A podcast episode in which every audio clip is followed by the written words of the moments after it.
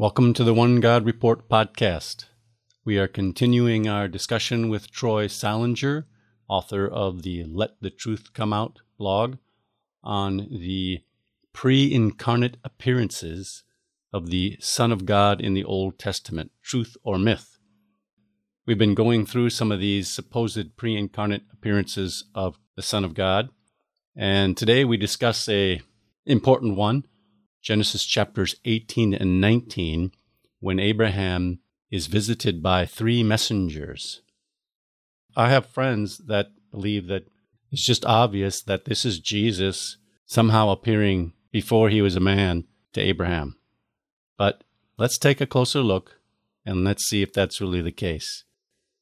At the end of the interview, I'll make a few additional comments on just who these messengers that visited Abraham may have been. Can we take one uh, more example yes, of a yes, pre-incarnate uh, appearance? Sure. Let's look at uh, Genesis chapter 18. We'll look at Abraham's three visitors. Oh yeah. This is a, a big one. This goes again, you know, way back to Justin Martyr, who claimed that one of the three personages was indeed the Son of God. And now most Trinitarians are going to believe that today. Okay, mm-hmm. so let's take a look at that. See what and, it says. And you know, um, Troy, as you look it up, that can't be overemphasized. There's nobody in the New Testament that goes to this passage and says, "Hey, that's Jesus pre-incarnate right. appearing." It's only in the later century that that idea starts to creep in. Right, and and you know, if one were to look at why Justin came up with that, which we don't have time to get into. Yeah. But, okay, so let's read uh, Genesis 18, verses 1 and 2. And it says, And Yahweh appeared to him, that is Abraham, by the great trees of Mamre, while he was sitting at the entrance to his tent in the heat of the day. And he looked up, and behold, three men were standing by him. All right, so here we have an explicit statement that Yahweh appeared to Abraham. Mm-hmm. Well, that settles it, right? I mean, Yahweh appeared to Abraham. So at least one of the three must have been Yahweh himself. Mm. Okay, so obviously Trinitarians won't accept the fact that it was the Father because he can't be seen, so it had to be Yahweh the Son. This is, uh, again, it's based on presuppositions. Okay, they start out with the belief that there is a second hypostasis in Yahweh, that can even appear. So that's a presupposition. And then again, based on the fact that God can't be seen, this has to be the Son. Mm-hmm. Okay, so that's the presupposition. Okay, so when the text says that Yahweh appeared to Abraham, does this have to be understood in a literal sense? Mm. I'll say no, and I'll explain why. The Hebrew word there for appear is ra'ah. Is that how you say that? Mm-hmm. Sure. Okay. And the basic meaning of it is to see. In the Niphal stem, it has the meaning of to appear. Mm-hmm.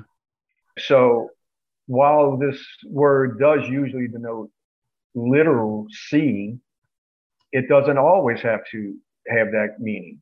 And I'll, I'll give you some examples. Let's go to Genesis 28, verses 11 through 16. This is when uh, Jacob had his dream. Genesis 28, starting in verse 11.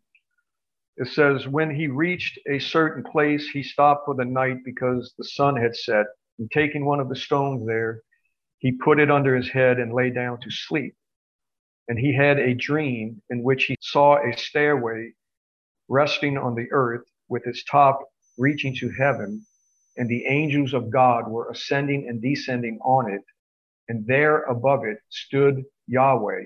And he said, I am Yahweh, the God of your father, Abraham, and the God of Isaac. And then he goes on to, to confirm the promise about giving him the land. Mm-hmm. Okay, so he has this dream and he sees Yahweh. Later in Genesis 35, verse 1, Jacob is told to go back to that place, to Bethel, where it says, where God appeared to you. And it's the same word, Ra'ah. Mm-hmm. So that verse is telling us that God appeared to Jacob, but when you go read the story, he appeared to Jacob in a dream. Mm-hmm. In verse 7 of Genesis 35, it says that God had revealed himself to him, referring back to that incident with the dream. So we're told that God appeared to him and God revealed himself in a dream to Jacob. Once again, in Genesis 48 3, when Jacob's relating the incident to Joseph, he says, God Almighty appeared to me. Okay, and, he, mm-hmm. and he's referring back to that dream. And again, it's the word Ra'ah. So twice we're told that God appeared to Jacob. But the question is, did Jacob literally see God with his physical eyes? I would say no, he, he did not. The text tells us that he was asleep. When you're asleep, you're not seeing anything with your physical eyes. And the text tells us plainly it was a dream. So, what he saw in this dream, it says he looked up and he saw a stairway going into heaven, and up at the top stood Yahweh. So, he saw some kind of representative image within this dream some image that represented Yahweh. Mm-hmm. Uh, you know, we're not told, but most likely it was he was in the form of a man. He saw a man standing up there, mm-hmm. but he knew instinctively in the dream that that was Yahweh. Right? Mm-hmm. Yep. Was it literally Yahweh? No, it's just an image. It's an image in a dream. Mm-hmm. Uh, we can see this. I mean, many times. We don't have time to go through, but there are so many passages where people have dreams they see images in the dreams. Those images are not real. They're not something that's really happening. That if someone else were to be walking past at that moment, they would see this thing. No, because it's not a physical vision. Uh, it's not a physical object that is there to be seen, right? It's just a dream. It's an image being cast on the mind of the person who is having the dream or the or the vision. Mm-hmm. So we see the word ra'ah appear, that God appeared to Jacob, being used in a non literal sense, that hmm. God mm. appeared, but he appeared in a non literal sense. He appeared by means of a representative image of himself within a dream. Mm-hmm. Uh, another example is in 1 Kings 3, verse 5, where we read, At Gibeon, Yahweh appeared to Solomon during the night in a dream. Again, the word appear there is ra'ah. There's no description in the text of what form God appeared in. I assume it's in the form of a man again. We read in verse 15 of that same chapter, it says, Then Solomon awoke, and behold, it was a dream. Now, no matter how real it may have seemed to Solomon when he was having the dream, he wakes up out of the dream and he's like, oh, it was a dream. So did he literally see Yahweh? No. His physical eyes did not gaze upon Yahweh. We are told in the New Testament, no one has ever seen God. Hmm. I think we need to take that seriously. So when we have these appearances of God in the Old Testament, we have to interpret them to keep consistent with what we know in explicit statements that no one has ever seen God. Paul even says, or can see God. Mm. So if that's true, then no one literally saw God. Okay. Although it says Yahweh appeared to this person and to that person. Most of the time, it's in a dream or a vision. It's not literal. No one is literally seeing God with their physical eyes. They are seeing a representative image of God. Mm-hmm. This is much like when, say, Daniel having a dream and he sees four beasts, right? And these four beasts, they're not literal beasts. He's not literally seeing a beast with his physical eyes. And the beasts are not even meant to be literal in the dream. They represent something, right? We find out they represent kingdoms. So the beasts are just representative images for something else. So in these dreams, people see presumably a human figure, but this human figure is just a representative image of Yahweh. Mm-hmm. They're not literally seeing Yahweh. Now, I'm not saying that nothing is being seen. Surely they're they're seeing something, but they're not seeing something literally with their physical eyes. But there is a, a case where the word ra'ah in Yahweh appearing to somebody, where it is being seen with the physical eyes, but it still is not a literal seeing. And this is in Deuteronomy 31, verse 15, where we read this. Then Yahweh appeared, Ra'ah, mm-hmm. at the tent in a pillar of cloud, and the pillar of cloud stood above the entrance to the tent. So again, we see the word Ra'ah is referring to an appearance of Yahweh, mm-hmm. but it is a non literal appearance. Something is being seen physically with the physical eye. There is a pillar of cloud there. In this case, anybody walking by at that moment would see the pillar of cloud because it is literally there. Mm-hmm. It's not like the dream or the vision where a person is having a vision, he's seeing all kind of things in his vision. If someone were to be walking by this person while he's having the vision, they wouldn't see any of those things because they're in the mind of the person having the vision. But in this case, there is something literally physically there. It is a pillar of cloud. But Yahweh appeared in a pillar of cloud. The word in there should be understood as by a pillar of cloud or by means of a pillar of cloud. This is a non literal appearance, yet a physical appearance of Yahweh. When Moses is looking at that cloud, is he literally seeing Yahweh? Of course not. He's seeing a pillar of cloud. Yahweh is appearing to him by means of a pillar of cloud. This again keeps it consistent with the New Testament that no one has ever seen God or can see him. God can appear in various representative forms. A pillar of cloud is one form that God can appear and, re- and make himself known and reveal himself to people, but it is in a non literal sense. So just as God can appear in a non-literal way by dreams, visions, or pillar of cloud, he can appear by means of his personal agents mm-hmm. in or by means of personal agents like angels. Yep. So in the case of the three visitors that come to Abraham, it says that Yahweh appeared to Abraham. We do not need to assume from this that Yahweh literally was one of the three visitors.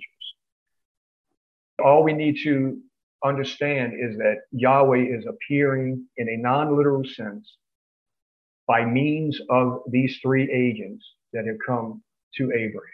Mm-hmm.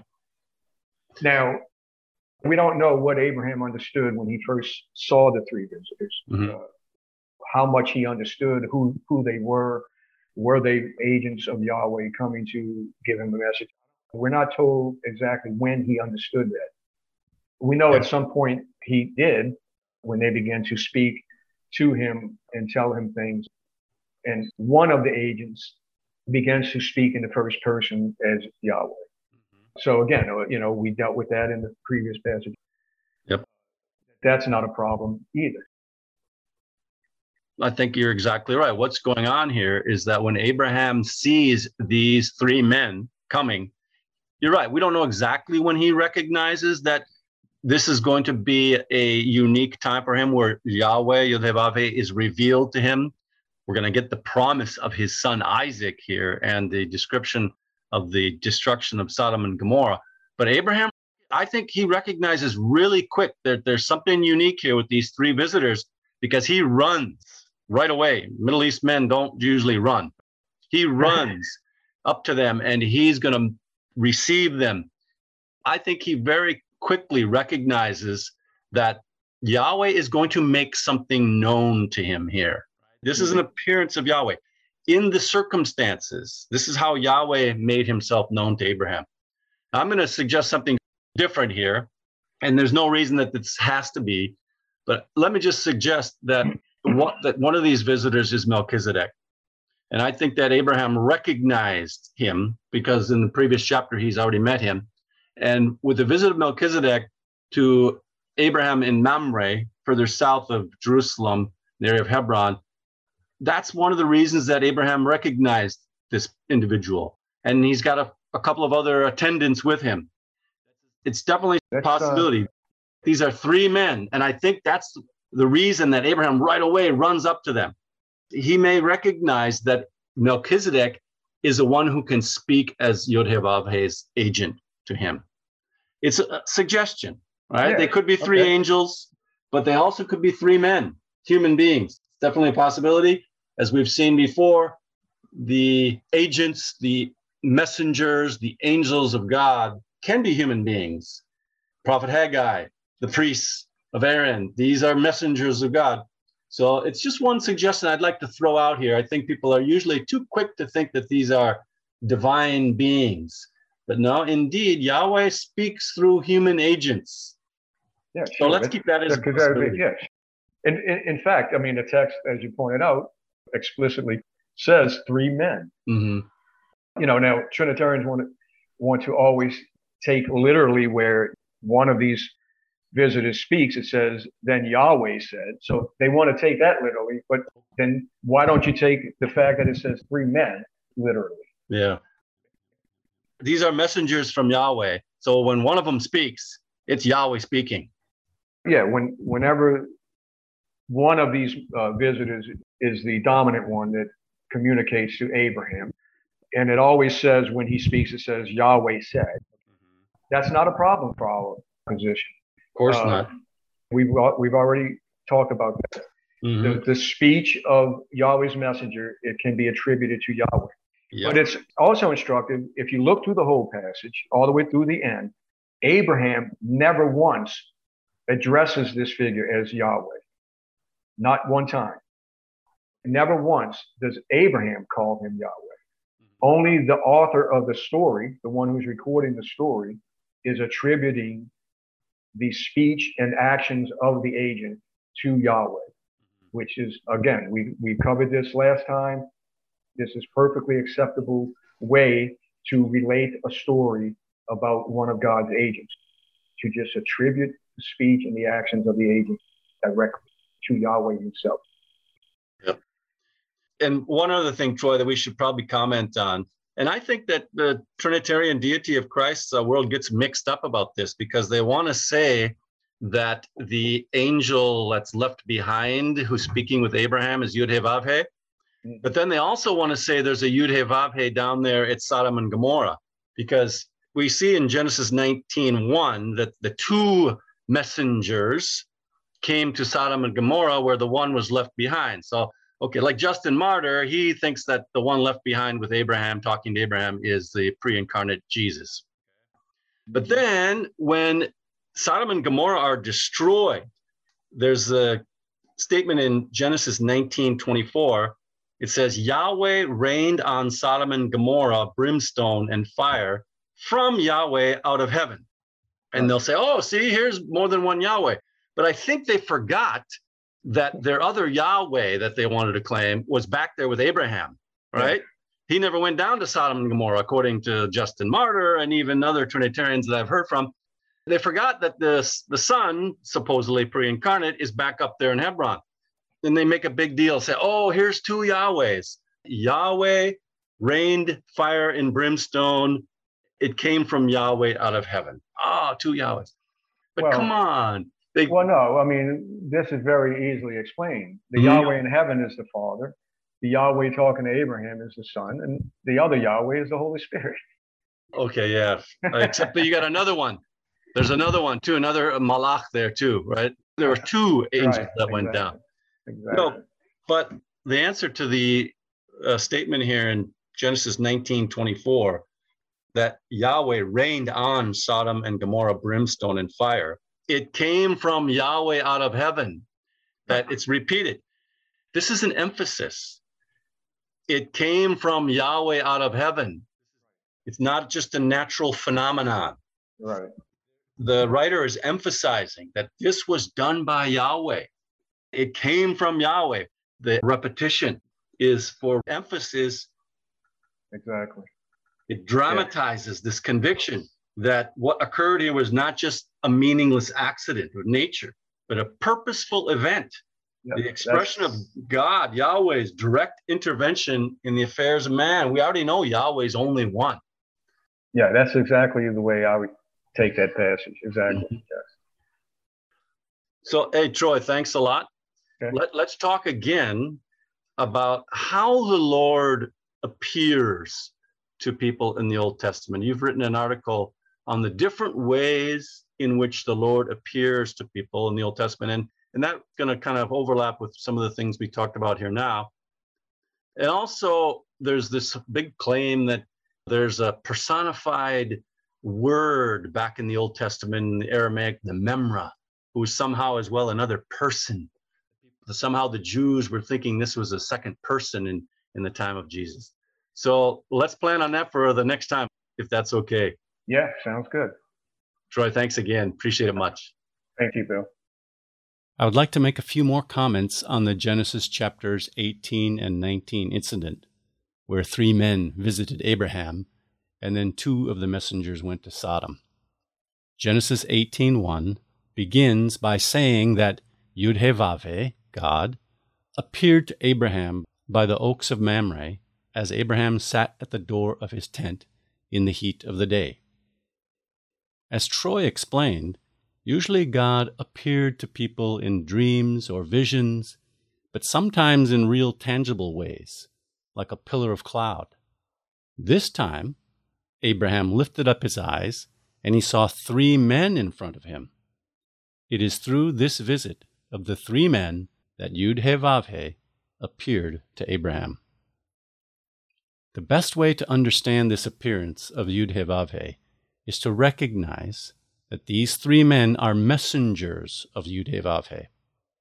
In Genesis 19:13, the two messengers tell Lot explicitly that Yudhevavhe sent them. Let me read Genesis 19:13. The messengers said, "For we are about to destroy this place, because the outcry against its people has become great before Yudhevavhe, and Yudhevavhe has sent us to destroy it. So Abraham did not literally see Yudhevavhe. We must believe what the Bible says that, quote, no man has ever seen God. In fact, no man can see God, the Bible says. Instead, Abraham literally saw three men who were Yudhe Vabhe's messengers. They were sent by Yudhe Vabhe. But Abraham understood that Yudhe Vabhe was represented by and even personally present in the ones Yudhe sent. As soon as Abraham realized that these three men were messengers of Yudhe he knew these messengers spoke for Yudhe and that he could even address Yud through the messengers. By the time this incident in Genesis 18 occurred, Abraham had already had at least five occasions where Yud had spoken to Abraham or had appeared to Abraham in a dream or a vision. In other words, Abraham was quite experienced in how Yod appeared and spoke. And now, after an amazing covenant ceremony in which circumcision was established as the sign of the covenant, that's Genesis 17, the previous chapter, Abraham recognized that this event was an appearance of Yudhevavhe through Yudhevavhe's agents. The text does not identify who the three men were, and knowing the exact identity of the three messengers is not essential to understand that the three were agents, representatives of Yud But as I mentioned, I think a good possibility is that one of these men is Melchizedek. Here are four reasons why Melchizedek is a good candidate. First, Abraham knew that Melchizedek was priest to God Most High, who Kohen La'el Elyon, in Genesis 14:18. And that Melchizedek spoke for God Most High. He blessed Abraham for God Most High. Second, the Levitical priests were God's messengers, as is stated in Malachi 2 7. it makes sense that as a priest, Melchizedek was also a messenger of Yudhevavhe, an angel or messenger Third, when Melchizedek appeared in Genesis 14, previously in the Genesis narrative, Sodom was also involved. When Abraham returned from defeating a coalition of Babylonian kings, the king of Sodom went out to meet him in the valley of Shaveh. And then here's Melchizedek also appearing. He brought out bread and wine and blessed Abraham. The king of Sodom was still present. He asked Abraham to give him back the people whom Abraham had retrieved, but said Abraham could keep the goods. Abraham told him he did not even want a shoelace of the stuff from Sodom. And then, fourth, Melchizedek is king of righteousness. It makes sense that in his domain, as king and priest to God Most High, he would be the one to announce both God's promise to Abraham of the timing of the birth of Isaac, but also of the destruction of the wickedness of Sodom. Righteousness would prevail. So again, identifying the three men is not essential to understanding that these three persons, be they angelic figures or humans, were messengers, agents of Yudhevavhe, through whom Yudhevavhe appeared and spoke to Abraham. But I think there are reasons to understand that these visitors were in fact human messengers and not angels, and definitely not literally Yudhevavhe. Here are some reasons why. First, Abraham offers them water and for them to wash their feet and to rest under a shade tree and to give them a bit to eat. It makes no sense that Abraham thinks that these three men, or one of them, is literally God. Do angels or God need to drink, wash their feet, rest in a shade tree, and eat to be refreshed? No. Rather, Abraham understands that these men are representing Yudhe and that they have real physical needs, and that by receiving God's messengers, he is receiving God. As Jesus said, He who receives me receives him who sent me. By the way, it's over 15 miles of difficult terrain from Jerusalem, where Melchizedek lived, to Mamre, where Abraham was. If the messengers were Melchizedek and a couple of attendants, Abraham knew the distance they covered and would know that they needed rest and refreshment.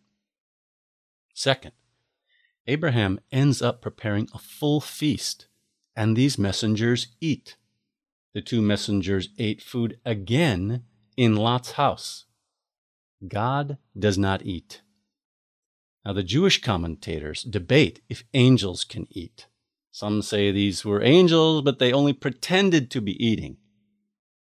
Such speculation is completely unnecessary if these messengers were humans.